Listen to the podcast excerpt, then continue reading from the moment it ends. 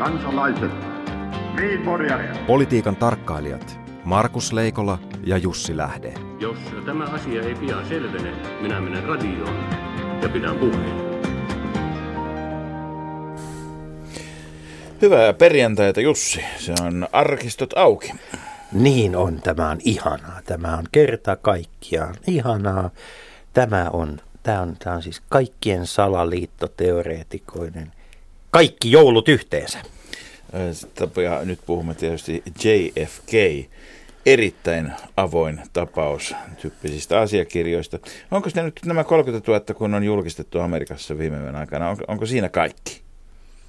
No ei tietenkään, jos salaliittoteoreetikoilta kysytään. Salaliittoteoreetikohan tuntee siitä, että se on kuin suomalainen, niin se vastaa vaikka ei kysytäkään. Siinä ei ole kaikki, koska siis presidentti Trump on aivan viime hetkellä juuri ennen julkaisua niin, niin tuota, salannut vielä osan, osan asiakirjoista. Onko hän lukenut ne, mitkä hän on salannut? Vai? Sitä eivät hänen twiittinsä vielä kerro.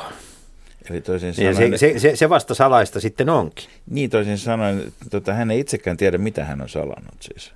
Niin, niin, se on. No, mutta mitä, mitä meillä on syytä olettaa, että mitä näistä löytyy näistä, jotka on julkistettu? No tuota... Tietysti täytyy muistaa, että Trump itse oli esimerkiksi, hänhän, jos kuka on salaliittoteoreetikko, vaalikampanjansa aikana hän, hän vihjaili, että Ted Cruzin isä olisi sekaantunut Kennedyn murhaan, siis hänen silloisen kilpa- ehdokaskilpailijansa isä. Ja, ja tuota, totta kai tässä on niin kuin iso kysymys on se, että mikä oli Lee Harvey Oswaldin todellinen todellinen tuota, kytkös K G B Neuvostoliittoon. Ja Lee Harvey Oswaldhan oli siis henkilö, joka todistettavasti kyllä ainakin, nyt ollaan tosi tarkkoja, se ei murhannut, mutta ainakin hän ampui Kennedyä, niin tota, ampuiko juuri kuolettavan laukauksen, niin, niin se on toinen juttu. Ja sitten sen lisäksi hän oli ennen tätä, hän oli matkustellut milloin Kuubassa, milloin missäkin, potentiaalisesti tavannut kaikennäköisiä ihmisiä, joka antaa juuri aihetta tähän epäillä, että niiden ihmisten joukossa on voinut olla ties vaikka ketä. Niin tämä on mielenkiintoista se, että kuinka paljon tämä kaikki on vaikuttanut niin kuin amerikkalaisten käsitykseen siitä, että millaiset ihmiset voivat olla epäilyttäviä, koska siis ties vaikka ketä tavanneita ihmisiä toki, toki on jahdattu, jahdattu jo tuota Hooverin aikana Yhdysvalloissa, mutta tuota... Kyllä tämä niin kuin, me ollaan askel lähempänä niin kuin sitä totuutta, mutta me ei, olla, me, me ei päästä totuuteen perille näiden dokumenttien niin kuin kokonaisuudesta, koska jostain syystä tiedustelupalvelut eivät halunneet, että kaikkea materiaalia julkaistaan. Sitä paitsi täytyy muistaa, että se aika, jolloin Kennedy ammuttiin, oli, oli siis semmoista, jolloin käytännössä Hooverilla oli siis hyvin vahvat lonkerot joka puolella, niin hallinnossa oli osa, osa mafiosoista, hän oli kukistanut osan kanssa, hän todennäköisesti veljeili taas vastaan, tai käytti heitä hyväksi. Tai muuten voi sanoa, että jos monesti on puhuttu Neuvostoliitosta suurvaltana, jossa oli kaksi rinnakkaista järjestelmää, tämä poliittinen järjestelmä, oli salaisen poliisin järjestelmä, ja ainakin näennäisesti poliittinen järjestelmä kontrolloi salaisen poliisin järjestelmää, mutta kun se on salainen, niin sitä ei voi ihan kaikki tosin tietää. Mutta itse asiassa Amerikassa järjestelmä oli pitkälti nimenomaan viisikymmentäluvun, joka huipentui McCarthyismiin, mutta alkoi heti toisen maailmansodan jälkeen, tai oikeastaan alkoi tuhatyhdeksänsataayhdeksäntoista, jolloin alkoivat kommunistivainot nuoren Hooverin johdolla, niin siinä oli kehittynyt Hooverin tavattoman pitkän valtakauden aikana, joka, joka käsitti, käsitti tota melkein kymmenkunta presidenttiä, niin kehittynyt lähes samantyyppinen järjestelmä, tosin ilman tätä pakkotyö- ja muuta organisaatiota, mikä sitten oli K G B, mutta voi sanoa, että F B I oli ehdottomasti valtiovaltiossa. Ja kannattaa muistaa, että, että ihan tässä kuluneella viikolla Kiinassa tehtiin se päätös, että armeijan pitäisi nyt ymmärtää olla vain armeija ja armeijan omaa teollisuutta ja, ja armeijan omia muita lonkeroita ollaan siellä katkomassa. Että tästähän armeija tykkää. Kaikki armeijat tykkäävät niin, lonkeroita katkomaan. Tota, suurvalta on yleensä niin, su, suurvalta on yleensä valtio, johon mahtuu niin paljon valtaa, että kaikki se valta ei pysy kotimaassa, vaan osa siitä valuu maailmalle. Niin, tai ainakin maan alle, kyllä, maailmalle. Mutta tota, sen sijaan Suomessa on julkaistu... Onhan meillä valtatyhjiö meilläkin. Niin, Suomessa on julkaistu aivan muil- muunlaisia asioita ja, ja meillä tuota, tämän, viikon, tämän viikon avasi Björn Wahlroos äh, esittelemällä ajatuksiaan perustuslaista ja mä oon kuulla aika ihmeissäni, Markus. Mä en ole ollenkaan Mä olen hyvin ihmeissäni siitä vastaanotosta, koska aika moni ö, suomalainen journalisti tai tutkija on sanonut, että, että nämä Wahlroosin ö, salaiset ajatukset pitäisi pitää ihan salaisina, eikä hänellä ole ö, rikkaana ihmisenä mitään asiaa kertoa niin kuin muille, muille, että miten asioiden pitäisi olla. Eikö minusta kiinnostunut hänen mielipiteensä? Hän sanoi, että Suomessa on valta tyhjiö. Valta ei ole kenelläkään, ja se tapahtuu juuri samaan aikaan, kun hän luotsaa Nordean äh, tuota, Ruotsista Suomeen. Mm-hmm. Voi vaan kysyä, että eikö se, eikö se, se on eri asia, että hän ilmoittaa kaipaavansa ruotsalaista blokkijärjestelmää muuta, mutta nimenomaan tämä blokkijärjestelmähän on hänen bisneksilleen osoittautunut haitalliseksi. Ja, ja tuota, kysymys, kysymys sitten, sitten siitä, että onko valta presidentillä vai onko valta, valta parlamentarismissa. Hänen mielestäni meillä on siis menty parlamentarismissa liian pitkälle. Ja nyt kysymys kuuluu oikeastaan, että onko meillä menty liian pitkälle siinä vai onko väärät puolueet vai väärät puoluejohtajat, väärät poliitikot. Ja tästä ei oikein saa selvää, kyllä. Niin, sitten tietysti hän on puhunut myös tästä asiantuntijavallasta. Mutta tota, mut, muuten pankkirien valta on kuin asiantuntijavalta tota, ja rahavaltaa tietysti? Mua, mua häiritsee tämä keskustelu, mitä nyt on käyty. Siis Wahlroos on nostanut esiin ongelmia ja niihin ratkaisuja. Ja nyt, nyt valtaosa keskustelusta on sellaista, että todetaan, että Wahlroosilla on väärät lääkkeet ja itse asiassa näistä ongelmista ei haluta keskustella. Ja musta olisi, niin kuin, musta olisi jotenkin kiinnostavaa se, että, että käytäisiin keskustelua niin kuin hänen esiin nostamistaan ongelmista, eikä niin kuin pyyhkä, pyyhkästäisi koko eikä pöytää tyhjäksi. Niin, tyhjäksi. Ja tämä on, on, niin kuin, tämä on, tämä on, se, tämä on syntynyt semmoinen Wahlroosin häkki. No käydään hetki keskustelua siitä. Hän sanoi, että esimerkiksi perustuslakivaliokunnassa on väärät kansanedustajat. Siellä pitäisi olla jotkut aivan toiset kansanedustajat, kokeneemmat kansanedustajat. En tosin tiedä, ketä hän tarkoittaa silloin, kun Bent Syskovits on kuitenkin kutsuttu varajäsenenä mukaan näihin mm. kokouksiin, että ketkä olisi kokeneempia sitten. Tota, mutta pitää sisällä mielenkiintoisia ajatuksia, joka ei ole politiikan journalismillekaan vierasta, että perustuslakivaliokunnan jäsenet ovat ikään kuin semmoisia vähän naiveja ja tyhmiä, että mihin, mikä tahansa asiantuntijajoukko pystyy pyörittämään mennen tullen. Ja mä en ole kyllä ihan valmis allekirjoittamaan tätä käsitystä.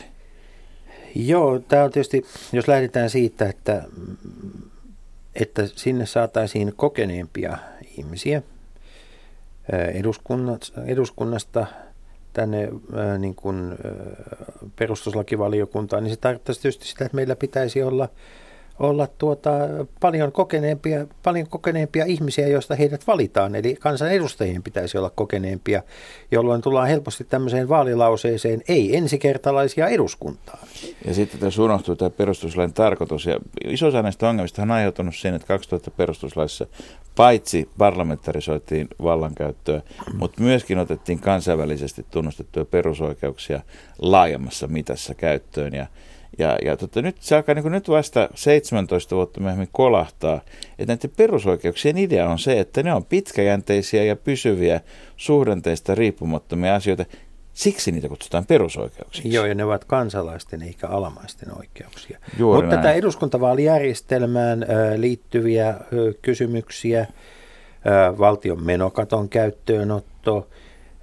Kyllä tässä on niin kuin paljon sellaista, mistä olisi musta paljon mukavampi keskustella siitä kuin siitä, että onko Wahlroosilla oikeutta puhua. Mulla on ehdotus. No. Me tarvitsemme Suomen salaliiton. Me tarvitsemme, Wahlroosin pitää tuoda esityksensä tota, salanimellä esiin. Niin, jatkossa. Tai sitten siis, siis niin kuin niistä pitää tehdä, Wahlroosin olisi pitänyt tehdä salainen muistio. Ja vuotaa se. Niin. Niin, jolloin media olisi ollut ilahtunut siitä, että media on saanut käsiinsä jotain sellaista, mitä ei ole medialle tarkoitettu, jolloin media on niin kuin valmis käräämään sitä kottikärryillään jokaiseen televisiovastaanottimeen, radiovastaanottimeen ja, ja painomusteelle. Mutta Mut tällä viikollahan on, tällä tapahtunut, viikolla juuri on tapahtunut juuri näin. Media on saanut käsiinsä, nimittäin media on saanut käsiinsä ö, tietoa siitä, miten viime kesän hallituskriisi oikein sujui ja kuinka paljon pääministeri Sipilä tiesi ja ei tiennyt. Eli toisin sanoen Lauri Nurmi on julkaissut kirjan, ö, Lännen median toimittaja julkaissut kirjan perussuomalaisten ö, hajaannuksesta hyvin perusteellinen. Sä oot ehtinyt lukea tämän kirjan kahdessa yössä. Yhdessä yössä. Yhdessä yössä. Se, niin mun se piti, mikä Dostojevskin tuotanto. Ei, mun piti lukea se kahdessa yössä, mutta se meni niin sanotusti... Heittämällä. Joo, siis tämmöisellä niin kuin Lauri Markkas-tyyppisellä heitolla, heitolla, kolmen pisteen heitolla sisään ensimmäisenä yönä. Tuota, siinä on uutta tietoa. Siinä on uutta tietoa, mutta ennen kaikkea mä, mä, mä rakastan sitä, että meillä on nuoren polven toimittajia, kuten Lauri Nurmi, jonka metodi on tavata ihmisiä, keskustella ihmisten kanssa, haastatella ihmisiä, mennä iholle, vaikka niin moni nuoren polven toimittaja ajattelee, että siinä jotenkin oma toimittajuus ja oma integriteetti kärsii. Höpö, höpö. Ja Lauri Nurmi osoittaa sen, että kovalla työnteolla saa materiaalia kasaan. Hän antaa myös todella hienosti sekä Jussi Halla-aholle että Timo Soinille, Soinille oman äänen, oman mahdollisuuden kertoa näkemyksestään. Tämä on, tämä on äärettömän tärkeä ajankuva myös niin kuin varmaan kymmenen viisitoista vuoden päästä katsottuna. Tämä avaa tämän hetken Suomea paljon. Mutta että mediassa tietysti on noussut tämä esiin tämä, että valehteliko pääministeri Sipilä. No, onko tämä sellainen asia, josta on sana vastaan sana? No siis mä sanoisin näin, että tämä on sellainen, tämä on semmoinen hiljainen epiteetti nyt niin kuin Sipilän, Sipilän tuota, hallituksen loppukauden ajan, koska tarvitaan vain yksi ihminen, joka tulee sanomaan julkisuuteen, että olin siellä minäkin ja kyllä Sipilä oli tietoinen, että tällainen suunnitelma oli. Ja tällaisia ihmisiä on ollut useampia. No se todennäköisyys on, todennäköisyys on erittäin suuri ja, ja nyt ollaan niin kuin yhtäältä tilanteessa, jossa... Miksi Sipilä sitten hirttäytyy tämmöiseen? Mitä järkeä on todeta? Voi, voi, voi, miksei sano, että siinä tilanteessa tuntui tarkoituksenmukaiselta puhua näin? Mutta onhan tässä kirjassakin pointtinsa. Mutta vaikka politiikka on mennyt sellaiseksi, että nykyään saa sanoa mitä tahansa, kenestä tahansa, milloin tahansa, niin näin ei kuitenkaan ole. Eduskunnan edessä täytyy puhua totta tai olla puhumatta tai puhua hyvin eksaktisti jotain muuta kuin, sitä, kuin, kuin mitä kysymy, kysyjä toivoo. Ja, ja, ja, ja tämän taide, se on sanojen taidetta. Ja siinä Sipilä ei ole vielä kenties tarpeeksi harjaantunut. Ja jos ei ole harjaantunut, voi joutua harjatuksi. Radio Yhdessä. Leikola ja Lähde.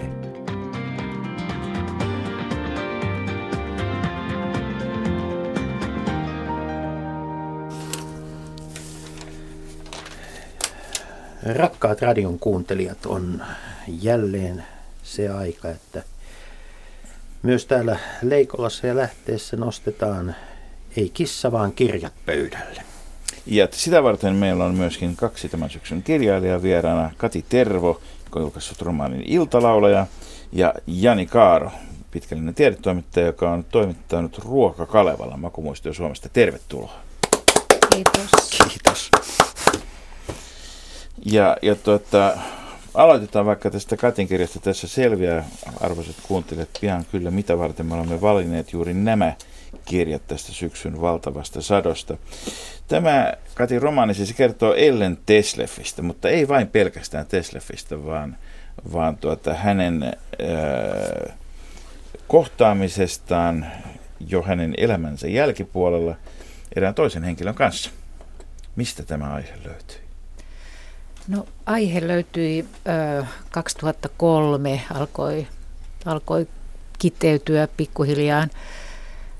Ö, savolainen tätini Eeva Liisa oli kuollut ja jouduimme selvittämään hänen kuolinpesänsä. Ja hän oli tuhatyhdeksänsataaneljäkymmentäluvulla haaveillut taiteilijuudesta, mutta ei sitten maatalon tyttärenä ö, hänelle sitä ei suotu. Hän kyllä sitten pääsi agronomio oppiin tänne Helsinkiin ja opiskeli piirtämistä myös siinä ohessa, mutta sitten, sitten siinä kun oli valmistunut agronomiksi, niin ei hän sitten niihin töihin kyennyt, koska hän sairastui skitsofreniaan, eikä koko elämänsä aikana, aikana sitten ei hänestä tullut agronomia käytännössä eikä taiteilijaa, mutta hän harrasti taiteita ja siellä kuolinpesää raivatessa mä toivoin, että löydän jotakin tämmöistä muistoa itselleni hänen piir- piirroksensa tai maalauksen tai jotain, mutta siellä ei ollut mitään. Mutta sitten kirjahyllystä löytyi kahden kirjan välistä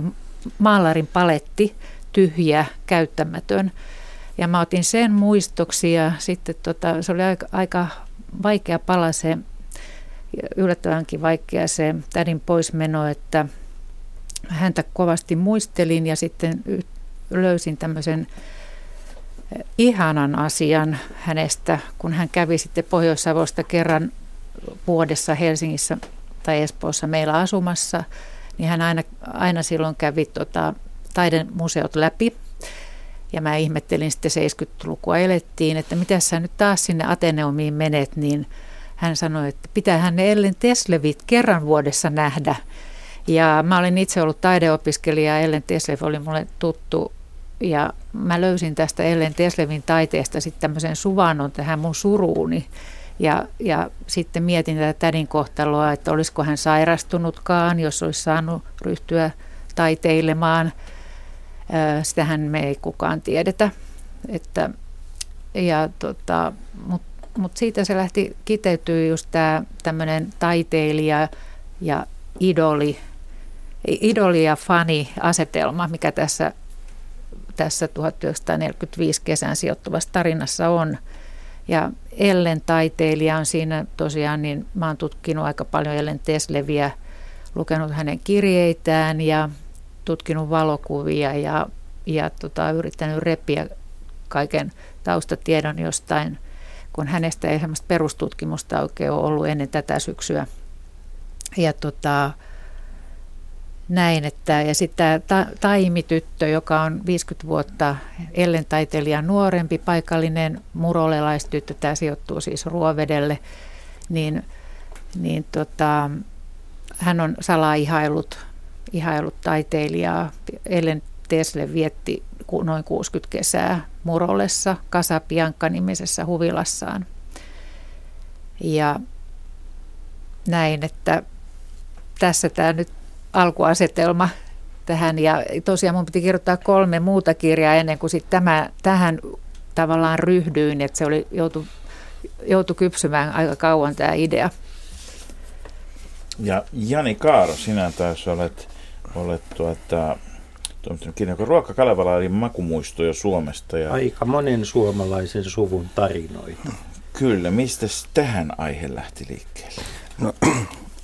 Valitettavasti ei ole siinä mitään kaunista tarinaa, vaan sehän on lähtenyt S-ryhmästä liikkeelle. S S-ryhmä rupesi näitä keräämään ja päättivät toteuttaa tämän yhteistyössä Suomalaisen kirjallisuuden seuran kanssa. Ja sitten sieltä S K S:stä vaan tarjottiin tätä työtä minulle ja otin sen vastaan. Ja käytännössä se oli sitten... Öö, minä luin niitä muistoja ja sitten minun piti valita siitä niistä muistoista parhaat tai omasta mielestäni parhaat tähän, tähän kirjaan, ja sen jälkeen kun rupesi olemaan niitä muistoja kasassa, niin piti ruveta miettimään, että minkälainen siellä oli se rakenne ja, ja, ja tota, siinä oli monta yritystä ja sitten lopuksi yritettiin vain tämmöistä, että teemoittain sitten pistetään niitä ja sitten piti kirjoittaa tämmöinen johdanto-osat niihin teemoihin. Ja siinä kaikessa oli aika paljon tekemistä ja miettimistä ja kokeilemista ja mä ajattelin, että mulla oli vähän niin kuin semmoinen se olo, että mä olin vaan se, niin kuin semmoinen simpanssi, joka onnekkaasti läiskii niitä sinne eri järjestyksiin. Ja, ja tota, tuolta se nyt näyttää. Siinä loppuvaiheessa sitten, kun, kun tuo rupesi näyttämään suunnilleen tuolta, niin remmiin astui kustannustoimittaja Satu Laatikainen, jolla oli yksi ominaisuus, jota minulla ei ole ollut ja, tai jota minulla ei ole, ja hän sai sen sitten valmiiksi. Niin, on, tuota, sanoisin vielä, että se ominaisuus on pätevyys. Täällä on, tuota, täällä on siis äh, paitsi näitä satoja suomalaisten lähettämiä muistoja, niin sitten täällä on myös joukko suomalaisia kirjailijoita on, voisiko sanoa, että saanut kyllä kunnian kirjoittaa sitten tänne, tänne niin kuin lyhyttä ruokaproosaa. Joo. Ne, ne, siinä, ne tuli siinä loppuvaiheessa nämä, nämä novellit, että, että mun, mun, mä tietenkään en puuttunut niihin. Tuota, tässä on reilut neljäsataa sivua tässä Ruoka Kalevalassa. Ja tuota, mistä tämä, te olette molemmat tutustuneet, Jani ja Kati, toistenne teoksiin, mutta tuota, mun täytyy sanoa, että siis äh, tätä lukiessa tuli kyllä nälkä. Joo, ja voin himo. Kyllä, ehdottomasti siis. Suo, joo. Joo. Yksi näitä avaintermejä, jolla on oma lukunsakin, on mummola, joka joo. vaan kertoo siitä. Ja tämä makumuistohan on hirveän hieno ja tarkka termi myöskin, koska iso osa, osa tuota, muistoista on makuja ja iso osa mauista on taas semmoisia, jotka, joka herättää muistoja joo. myöskin. No mä sanoisin, äh, sulla tuli äh, nälkä ja sinulla tuli voinhimo. Niitä lukiessa, niitä muistoja, siis tietysti se kävi työstä, kun niitä oli niin valtavat määrät. Ja paljonko näitä muistoja kaiken kaikkiaan? No minä juuri tarkistin sen, paljonko niitä oli, ja mä ehdin jo unohtaa. Joo. Mutta siis varmasti, varmasti mennään kahdessa tuhannessa, mä uskoisin. Mutta sitten jossain vaiheessa piti tietenkin laittaa ikään kuin peli poikki, koska niitä tuli Joo. koko ajan lisää ja piti saada kirjakin valmiiksi. Mutta silloinkaan mä en vastustanut kiusausta, mä kävin aina hakemassa takarajan jälkeenkin joitakin hyviä, mutta, mutta minulle tuli monien kohdalla kyynel silmään. Siellähän on tosi koskettavia, Kyllä. hienoja tarinoita. Ihmisten suhde ruokaan, tai siis varsinkin lapsuuden ruokaan, on tosi tota, tämmöinen emotionaalinen. Nämä, nämä on molemmat kirjoja, sekä Kati Tervon Iltalaulaja että Jani Kaaron toimittua Ruoka Kalevala, jossa tuota peilataan kyllä tätä satavuotista itsenäisyyttä sillä lailla, että eri aikakerrokset on läsnä päällekkäin. Katilla on, on taiteilija, joka on, on tavallaan silloin, silloin tota itsenäisyyden alkuvuosien aikoihin ollut, ollut se myrsky, hänen, hänen se, niin kuin tapansa löytää, ja sitten hän on jo asettumassa ikään kuin, mutta kuitenkaan ei aivan täysin. Ja, ja tämä on hyvin mielenkiintoinen tämä nuoren fanin suhde sitten. Siinä on tota, Se, siinä, on, siinä on samaan aikaan niin kuin sitä jatkuvuutta myöskin, joka taas muodostaa, siis historiahan on viime kädessä niin kuin, vähän niin kuin viestijuoksua myöskin, tai ainakin yksi tapa ajatella historiaa, että kapula siirtyy eteenpäin, ja kun se kapula siirtyy eteenpäin, ta, sanotaan vaikka piirakka pulikka, niin, tota, niin se ei ole enää samannäköinen siirtyessään sen jälkeen, ja, ja, ja se heijastelee kutakin aikaa. Sitten on samaan aikaan molemmat kirjat, on agraarisuomen ja urbaanisuomen, tai jopa kansainvälisen Suomen, Tesleffillä on Thesleff on viettänyt paljon aikaa ulkomailla. Tässä niin kuin tait- taitto- ja leikkauskohdassa ja se, kun Jani sanoi, että S-ryhmä nimenomaan lähti hakemaan näitä, niin, niin sekin kertoo siitä, että, siis, että edelleenkin tänä päivänä me voidaan keskustella eduskunnassa tai muualla siitä, että voidaanko koko Suomi pitää asuttuna tai mikä on mat- kuinka pitkä matka lähimpään terveyskeskukseen. Mutta jotenkin niin kuin suomalaiselle identiteetille tämä agraarin agraarinen perusta ja sitten urbaani päällikerros on niin kuin asia, jolla tuntuu, että me emme mahda mitään. Et, et näin tätä maata vaan katsotaan. Niin siis äh, tässä on ensinnäkin siis, tämä on äärettömän kiinnostava tämä suomalaisuuden määritelmä, koska siis tämä, jos nyt ollaan ihan rehellisiä siis, että Karjalan piirakka, sehän, siis mehän ollaan kaikki sitä mieltä, että rajat kiinni ja Karjalan piirakka kuuluu rajojen sisäpuolelle. Siellähän on kiinalaista riisiä. Niin. Et mikä ihmeen, niin kuin Suomi, mikä... Jossakin vaiheessa Cumulus-ravintoloiden, joilla, siis Cumulus, tai Cumulus-hotellien, jotka siis on valtakunnallinen ketju, niiden aamiaispöydissä kulki, kulki Karjalan piirakka raja tuossa noin Lappeenrannan ja Jyväskylän halket. Länsipuolelta ei löytynyt, mutta nykyään Karjalan piirakka on levinnyt myös Länsi-Suomeen. Tampereella saa, hotelliaameessa saa Karjalan piirakka. Mutta ei yhtä hyviä kuin Kuusjärvellä. Ei tietenkään.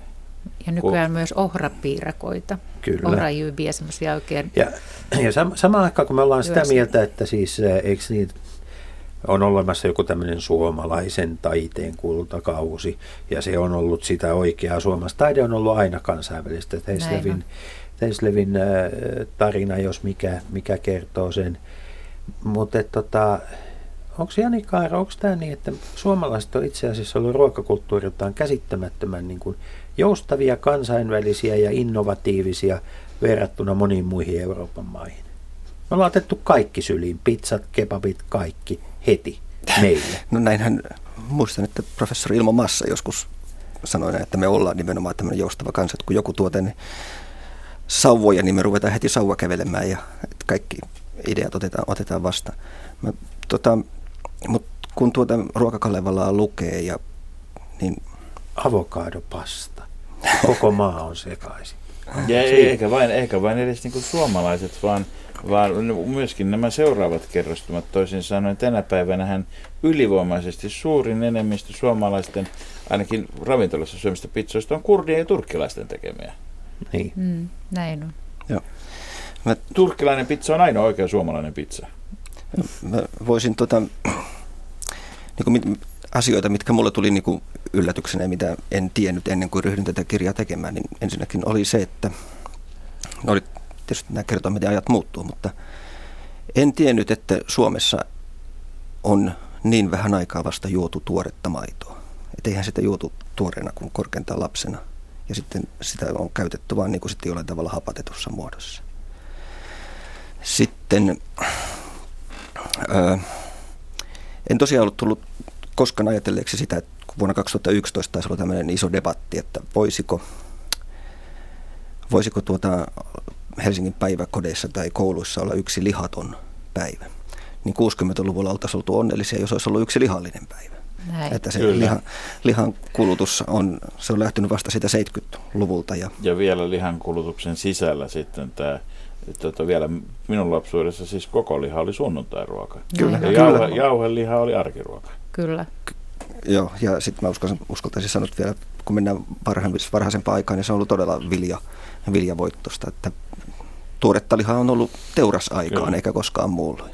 Tuossa, tietysti liittyy ylipäätään niin siihen, että tämä koko maatalouden tai, tai luonnonvaraistalouden tai, tai sanoisiko maatalouteen läheisesti kytköksessä oleva vuosisykli on myöskin määrittänyt tietysti ruoka- ja syömissykliä paljon enemmän. Et nyt meillä on enää, me, me luemme naistenlehtiä tietääksemme, että milloin pitää hakea mämmiä kaupasta. Joo. Sitten vielä, vielä mainitsin, kun tästä lihasta puhuttiin, niin olen useinkin ollut tilanteessa, jossa, jossa kovasti naureskellaan soija nakeille ja makkaroille, mutta sehän oli itäsuomalainen perinne, että tehtiin tota kasvismakkaraa, että se on meidän ihan vanha, vanha juttu, se kun liittyy ortodoksiperinteeseen. Ja sitten myös asia, mitä en tiennyt, on se, että siis sveitsiläiset maahanmuuttajat, jotka tulivat Suomeen, niin tekivät Suomen tämän juustoteollisuuden. Se on. Mä, mulle, mä luin tätä sun toimittamaa Ruoka Kalevalaa tässä pari, parina kolmena päivänä, ja mulla jäi näistä syksyyn liittyvistä asioista, sotavuosista, yksi tarina mieleen, kun isä oli tullut sodasta, päässyt kotiin lahtaamaan sian, ja miten lapsi kertoo tarkkaan siinä, miten, miten tota isä sitten palottelee kaikki ruhon osat ja tekee sitten kaikesta lopusta alatoopia, ja, ja tuota, musta se oli mahtava pieni tarina, ja mi- miten onne- onnellisia lapset olivat, kun saivat syödä liharuokaa muutaman päivän. Adobe, joka tässä nykyisellään on lähestulkoon katoavaa kansanperinnettä. Niin. Niin, näin se, näin se on. Tuota, totta kai tässä, tässä itsekin alkaa jo hieman herkistyä niin kun, ja mieleen nousee niin kun Kerttu mummon ää, höpsöttämä, ää, höpsötyskulhossa höpsöttämä joutsenolainen rieska. Isoäitini niin oli Joutsenon, eräänä vuonna valittiin Joutsenon rieska emännäksi, ja se oli ehkä se suurin. Lapsena se tuntui, niin kuin, se, tuntui niin kuin, se oli vähän niin kuin olympiavoitto. Ja, ja, kyllä sillä, ja vähän enemmän kuin olympia. Kyllä, kyllä. Ja, ja kyllä sillä...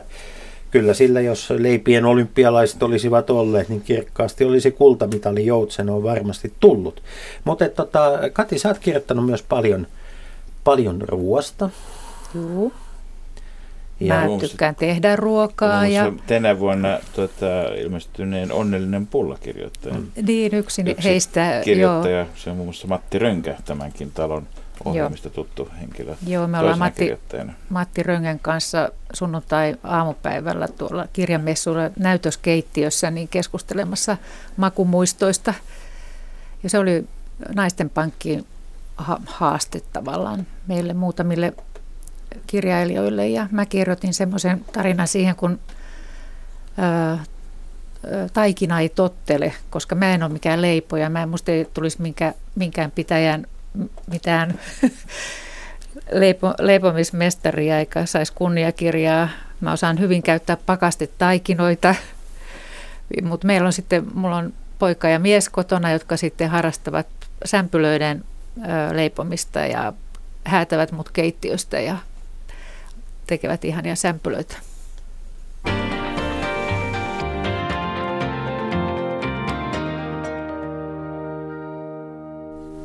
Ohjelma, jota kuuntelette, on Leikola ja Lähde, ja me puhumme Helsingin kirjamessujen kunniaksi kirjoista. Meillä on kaksi syksyn kirjailijaa, Kati Tervo ja Jani Kaaro täällä.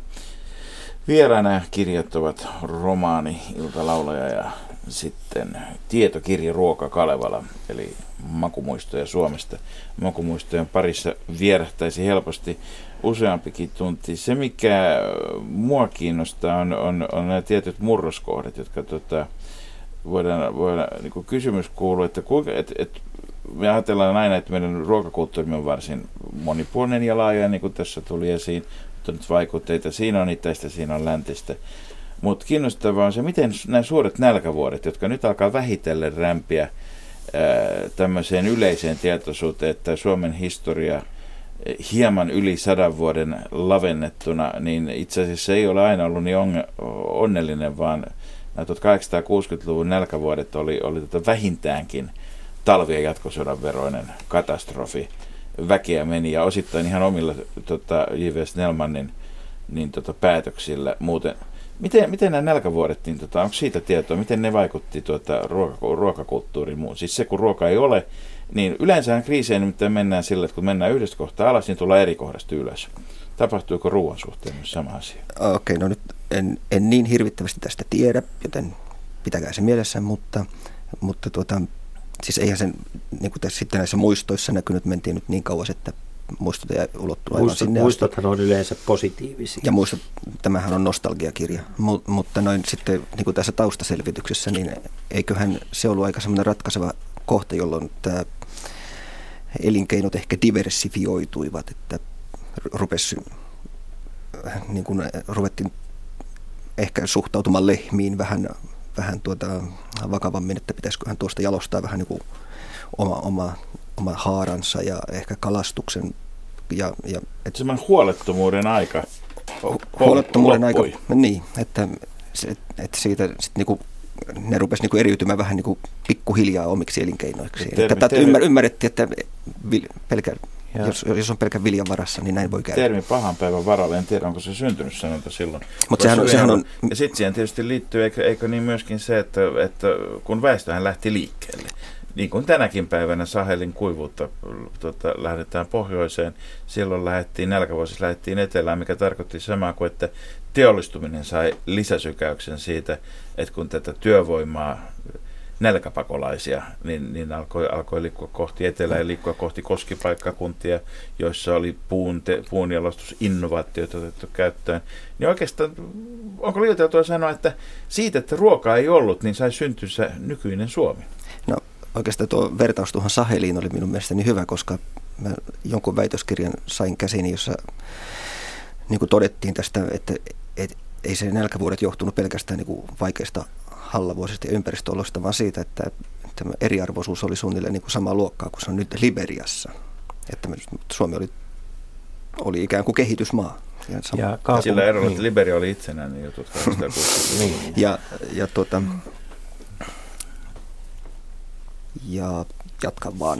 Joo, mutta Kati, Kati sulla, on, sulla, on, sulla on myöskin murrosko, siis neljäkymmentäviisi. Miksi juuri niin. Kesä neljäkymmentäviisi, joka on tietysti ensimmäinen täyden rauhan kesä, mutta myöskin vaaranvuosien alkua. Ja sitten samaan aikaan tässä on tämä ihana hämäläinen, lähes niskavuorelainen miljöö, josta niin kuin me kaikki tiedämme, jännitteet hämäläisessä maalaismaisemassa ovat, ovat lähimmän taudonpalon pinnan alla olemassa kuitenkin, mutta ne eivät näy suoranaisesti missään. Niin. Millainen oli tämä kesä neljäkymmentäviisi?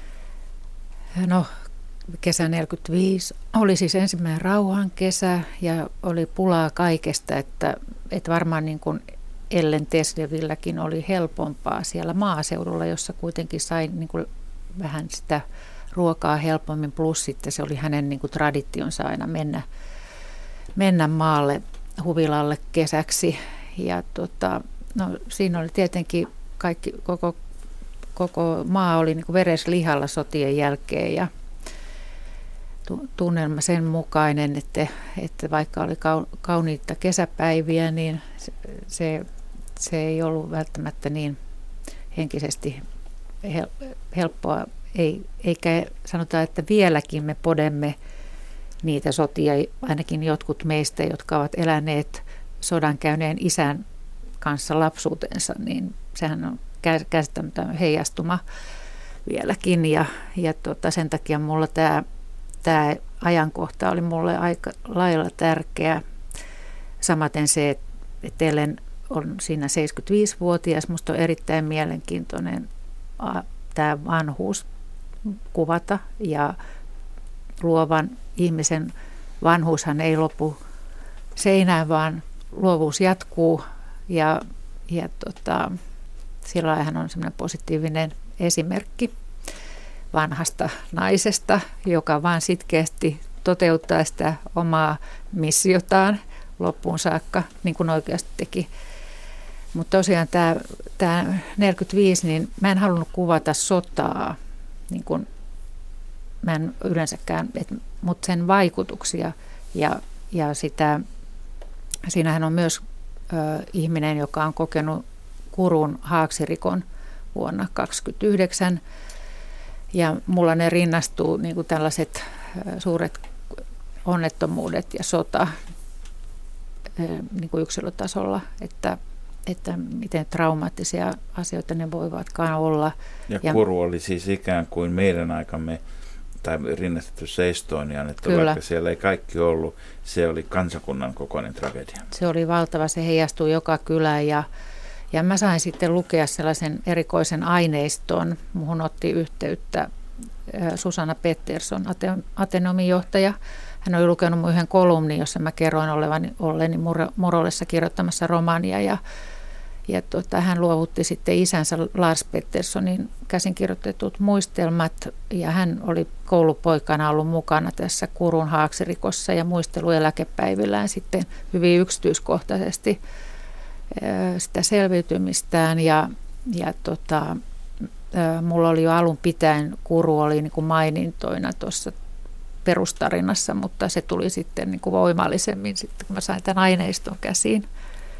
Että tota, niin kuin, no tietenkin kaikki tämmöiset traumat, niin ne pitäisi jotenkin, jotenkin niin kuin ratkaista, jos ei, jos ei tota, isä, niin ehkä lapsen lapsi sitten ratkaisee. Että no, onko tämä Suomen historia itse asiassa, onko tämä vaan niin kuin traumasta toiseen purjehtimista ja siinä välillä nokka käväisee pinnalla? Nytkin kun me ollaan juuri päästy tästä seitsemän kahdeksan vuoden lamasta, niin teknologiateollisuus sanoi, että seuraava on jo ovella. Siis on, onko, onko, onko meidät tuomittu melankoliaan kansana? No... En hyväksy tuollaista, mutta kyllä itselläkin välillä on semmoinen, niin kuin, että tekee mieli suodattaa uutisia, koska ne pilaavat mielialaa. Että tekisi mieli lähteä niin kuin mökkiin, metsään. Tai ainakin metsään, saada se mummolan makumuistot. Ne ma- mummolan makumuistot sinne mökkiin ja sitten vaikka kasa klassikkoromaaneja mukaan. Mutta tota, tässä aika mielenkiintoisella tavalla, tietysti kun puhutaan tässä Jani Kaaron Ruoka Kalevala -kirjassa toimittamassasi, voi sanoa, että jos ei suuri, niin ainakin keskisuurteoksessa puhutaan todella paljon mummolasta. Se isoäiti on siellä ja, Ja tuota, se näkyy tämmöinen matriarkaalinen keskeinen hahmo, joka huolehtii lapsen lapsista, kun äidit ovat olleet töissä. Niskavuorolaishenki. Joo, mutta, mutta tota, samaan aikaan niin suomalaisten sukujen tarinat, ja, ja se on aihe, jota Kati olet niin kuin omassa tuotannossasi pöyhinyt, voisi sanoa, koska siis meillä, meillä on hirveän pitkään nämä sukujen tarinat on olleet aika semmoisia siloisia, että lapsen lapsille on kerrottu ikään kuin suvun naisista ja suvun miehistä vain ne, ne niin kuin sellaiset tavalliseen perustarinaan niin kuin sopivat, sopivat kertomukset. Ja sitten siellä on sellaisia suvuissa, kaikissa suvuissa sellaisia hahmoja, jotka on siinä suvun sisäisessä historiakirjoituksessa jääneet vähän, vähän haileammiksi. Kyllä näin, että esimerkiksi jos puhutaan ää, ää, mielisairauksista, monissa suvuissa Suomessa on, ää, saako käyttää sanaa hullu, niin, niin tuota, mulle hullu on myös positiivinen sana, mm. lisäksi minä aina välillä käytän jos sitä. Jos Klaus Andersson ja Juha Hurme käyttävät sitä, sitä saa käyttää kuka vaan. Joo, niin, niin tota, että minkälaisia... Ei, ta- eihän, eihän Stockmann nyt vaan loukkaannut, jos puhumme hulluista. niin, niin, että, että tota, minkälaisia tapuja nämä on sitten suvuissa ja perheissä, että mäkin olin tosiaan kaksitoista, kun mulle kerrottiin, että, että tämä hi- hiljaa kulkeva nainen siellä mummulassa, huom, mummulassa oli mun äidin sisko. Ja, ja sitten mä olin herkässä iässä, no sittenhän mä rupesin niinku suunnilleen pelkää, että, että kun se on kuulemma periytyvää, että jos, jos se nyt minuun iskee ja näin, että tota, et mä, mä ajattelin sitä, että olisiko ollut kivempi kuitenkin tietää jo ihan pienestä, että olisi jotenkin kerrottu niin kuin sellainen nätisti, koska minun Eeva Liisa tätini ei ollut vaarallinen, hän oli täysin omissa maailmoissaan kulkeva pääasiassa, mutta välillä läsnä, että hän oli hyvin tällainen niin kuin kuitenkin olemassa oleva niin kuin lapsen silmissä oleva henkilö ja, ja kivojakin hetkiä ruokapöydässä välillä oli. Mutta tota, mun mielestä tämmöinen, niin kuin, no sanotaan nyt sitten avoimuus vaikeissa asioissa. Oli nyt sitten kysymys alkoholismista, eri sairauksista tai muista tai, tai, tai so, rikoks, so, niin. rikoksista. Jo, suvuissahan myös rikollisia. Kaikki pitäisi niin kuin jotenkin kuitenkin käsitellä, ettei niistä tule sitten jotain möykkyjä mut ihmisten mieleen. Meillä, meillä on siis tämmöinen jatkuva krooninen vanhemmuuden epäily, varsinkin kolminelikymppisissä, niin tota, on se semmoinen, on, on, että olenko minä kelvollinen nyt riittävästi ja saako, saako tuntea lastaan kohtaan jotain epämiellyttäviä tuntemuksia. On, on paskamutsia ja on huonoa äitiä ja muuta tämmöistä näin, mutta mummot... Niin nyt vasta alkaa tulla niin kuin ihan ensimmäistä repeämät näihin mummo- ja vaarikuviin, että tota, vaari oli sadisti. Nyt revitään kyllä kansallisia ikoneita. Niin, vaari oli sadisti tai mummo ei ollut kiva. Niin, niin, tota, niin, niin se on vähän niin kuin ensimmäistä kertaa raotetaan semmoisia lippaita, josta ei, ei tuota, ihan olla varma, mitä tulee. Osa varmaan syitä voi juuri olla tämä pelko, pelko tästä tota, perinnöllisyydestä. Jani, sä oot, sä oot Tuota, pitkällinen tiedetoimittaja kokenut kanssa. Puolelta jälleen kerran mennään kompetenssialueen ulkopuolella, mutta onko tota, niinku mitään järkeä, ylipä, ehkä tämä kysymys onkin juuri oikein näinpä, onko mitään järkeä pelätä jonkun asian periytymistä tuolla lailla? No, no jos sanotaan, sinulla on tämmöinen P R C A yksi -geeni tai kaksi, joka lähes sata varmasti periytyy ja aiheuttaa sitten hyvin suurella todennäköisyydellä rintasyövän, niin ehkä silloin on syytä pelätä ja varautua. Mä tässä justiinsa selasin tuota erästä paikallislehteä ja mä vähän ihmettelin, kun, kun tuota siellä joku avoimesti kertoi mitä sitten tämmöisestä tota, geenivirheestä niin kuin omalla nimellään. Ja, ja sehän kertoo sitten myös... Se geenivirhe voi olla sinään suvussa, vaikka kuinka monella, että kuinka järkevää se on tuota median raportoida ihmisestä oikealla nimellä, että tällä on tämmöinen ja tämmöinen virhe. Oikean kielen nimellä myös. Mut, mutta näin muuten, niin, niin tuota, tuli, tuli pahan mieleen näissä, näissä ruokamuistoissa, että kun nythän meidän suhteemme ruokaan on varsin, varsin ongelmallinen, kun meillä on sitä niin paljon ja, ja on syömishäiriötä ja kaikki ahdistuu, että mikä olisi eettisesti oikeanlaista ruokaa. Se on aina vääränlaista. Se on joko liian kevyttä, raskasta, ja pitää liikaa, liikaa jotakin sisällään tai ei pidä tarpeeksi Kaik, jotakin. Kaikki, kaikki tämä, mutta sit, sit, sehän ei mummo muistoon, muistoissa nyt niin kuin eikä oikeastaan tuossa kirjassakaan muuten tule. Mutta siis me, meillähän tapahtuu niin, että tuossa keräyksessä, että meillä on, meillä on paljon muistoja alkaen ihan jo ennen sotia ja pula-aikamuistot vasta helliä ja hienoja onkin. Mutta sitten kahdeksankymmentäluvulla niin meillä tapahtuu romahdus. Että siis ei, mu- ei muisto, muist, muistot loppuu. yhdeksänkymmentälukulta vielä vähemmän, mitä lähemmäs tulee tätä päivää, ei muisteta. Mistä, mistä on kyse? No sitä mietittiin paljon. Ensimmäinen selitys oli, kun se on Ruoka Kalevala. Että pitäisi kirjoittaa vanhasta. Mut en mä... Jos yhdeksänkymmentäluvusta on. Ei, ei vain, yhdeksän, ei vain ei, siis se se kahdeksankymmentäluvulta vaan on tämmöinen jyrkkä alaspäin menevä käyrä. Joten no, yksi, yksi teoria tietysti on se, että, niin kun, että jos ruoan laittaminen on sellaista, että aamulla sä heräät, olet pikkuinen tyttö ja heräät uunin ylisiltä ja se on vielä vähän lämmin ja isoisä tuo kylmiä koivuhalkoja ja ruvetaan lämmittämään ja kohta alkaa tota taikinan taikinan, leipätaikinan tuoksu ja sitten ensimmäiset uunissa rätisee ja seinäkello sanoo tik-tak, tik-tak, niin kyllähän nämä tota, on ihan toisenlaisia muistoja kuin se, että sä aamulla heräät ja saat sitten jotakin mysliä ruokapöydässä. kahdeksankymmentäluku oli leipäkoneiden kultakausi. Minkä... Eli leipäkoneita ei enää ole, joten me emme muista niitä. Minkä ikäisiä nämä muistelijat oli, että jos on siitä, että kun yleensä vasta viisikymppisenä aletaan muistelee.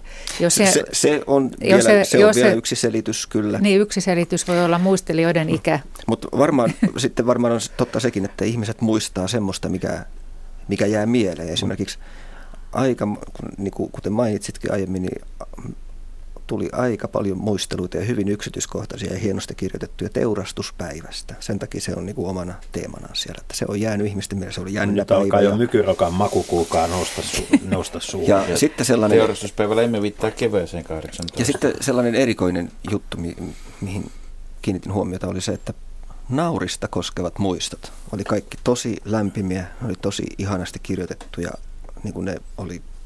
Selvästi nauris oli sellainen juttu, mitä muisteltiin tosi.